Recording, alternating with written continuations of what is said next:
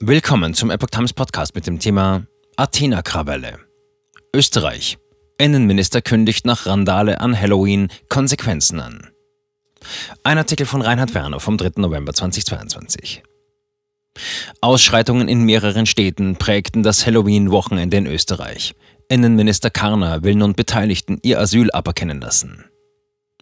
In Österreich konnten viele Bürger ein verlängertes Wochenende genießen. Der Feiertag Allerheiligen erster erster fiel auf einen Dienstag. Deshalb nutzte wer konnte den Vortag, an dem sich die Feier von Halloween etabliert hat, als Brückentag. In mehreren Städten blieb es dabei allerdings nicht friedlich. Vor allem in Linz an der Donau beteiligten sich knapp zweihundert Personen am Montag an Randale und Übergriffen gegen Passanten und die Polizei. Auch am darauffolgenden Abend kam es zu vereinzelten Zusammenstößen. Netflix-Serie Athena als Inspiration.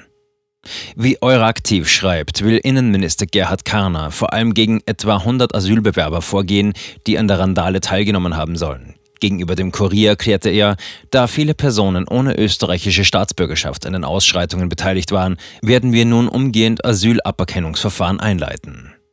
Inspiriert ist die Randale offenbar von der Netflix-Serie Athena, in der es um einen Aufstand gegen Polizeigewalt in einem französischen Brennpunktviertel geht. Wie in der Serie versammelten sich etwa zweihundert meist junge Personen und warfen Böller auf Passanten. Außerdem gingen sie gegen Stromleitungen der Straßenbahn vor, sodass die Stadt diese kurzfristig abstellen musste. In Linz waren die Ausschreitungen am heftigsten. Mit ihrem Vorgehen wollten die Beteiligten offenbar die Polizei provozieren. Mehr als fünfzig Prozent der Beteiligten aus Syrien oder Afghanistan. Von hundertdreißig Teilnehmern konnten die Einsatzkräfte bislang die Identität feststellen. Insgesamt dauerten die Ausschreitungen an Halloween fünf Stunden an. Der Polizei zufolge hatten mehr als fünfzig Prozent der Beteiligten eine syrische oder afghanische Staatsbürgerschaft. Weitere zwanzig Prozent waren eingebürgerte Personen mit nicht österreichischer Herkunft. Die übrigen Tatverdächtigen sind seit ihrer Geburt Österreicher. Einem Bericht der oberösterreichischen Nachrichten zufolge seien mehrere der Tatverdächtigen bereits polizeilich in Erscheinung getreten.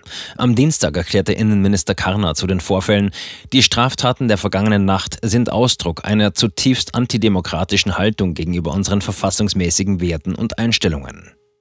Am Montag musste die Polizei etwa hundertsiebzig Beamte gegen die konfrontationsbereiten Randalierer einsetzen. Es kam zu neun Festnahmen, zwei Polizisten erlitten Verletzungen. Am Tag darauf kam es am Linzer Taubenmarkt zu kleineren Ausschreitungen. Dort flüchteten die Beteiligten jedoch, als die Sicherheitskräfte eintrafen. Morgen wird nicht Halloween, sondern Krieg. Wie der Standard berichtet, geht die Polizei von keiner klaren Struktur hinter den Ausschreitungen aus. Bisherigen Erkenntnissen zufolge hatten sich die Beteiligten über soziale Medien zusammengeschlossen. Auf der vom chinesischen K P-Regime kontrollierten Plattform TikTok posteten Mitglieder Videos, in denen es hieß, man wolle Linz zu Athena machen. Teilweise erhielten diese mehr als neunzehntausend Likes. In den Kommentaren fanden sich Aufrufe, Böller zu besorgen, und es hieß unter anderem, morgen wird nicht Halloween, sondern Krieg. Die Polizei sei erst auf die Inhalte aufmerksam geworden, als die Randale bereits im Gange war. Die meisten Beteiligten an den vorangegangenen TikTok-Debatten waren minderjährig, männlich und sprachen Deutsch. Ihre Usernamen hatten jedoch häufig einen türkischen, arabischen oder albanischen Ursprung. Außerdem verwendeten sie auf ihren Profilen häufig die entsprechenden Landesflaggen. Unterlegt waren die dazu geposteten Videos mit französischer oder deutschsprachiger Hip-Hop-Musik. Algorithmus von TikTok als Brandbeschleuniger? Der Algorithmus der App hat offenbar die Aufmerksamkeit hinsichtlich der geplanten Ausschreitungen erhöht. In Österreich nutzen rund siebzig Prozent der Teenager im Alter zwischen elf und fünfzehn Jahren den Dienst. Die App funktioniert auf der Grundlage des bisherigen Verhaltens und des Standorts der Nutzer. Aus diesem Grund bekommen diese häufiger Videos von Fremden angezeigt als etwa bei Instagram. Wer in Linz wohnte und sich beispielsweise für Hip-Hop oder Athena interessierte, konnte schnell darauf aufmerksam werden. Es ist nicht das erste Mal, dass es im Umfeld von Feiertagen in österreichischen Städten zu Ausschreitungen kommt. In Wien kam es etwa an Silvester zwanzig zwanzig, zwanzig einundzwanzig in mehreren Bezirken zu ähnlichen Vorfällen wie nun in Linz. Im Jahr zwanzig neunzehn kam es an Halloween zu Schlägereien zwischen Jugendbanden in Salzburg. Sozialarbeiter sehen in Halloween-Randale Ventil für angestaute Wut. Landeshauptmann Thomas Stelzer hat angesichts der Ereignisse angekündigt, den Landessicherheitsrat einzuberufen. Das Gremium soll am Freitag zusammentreffen.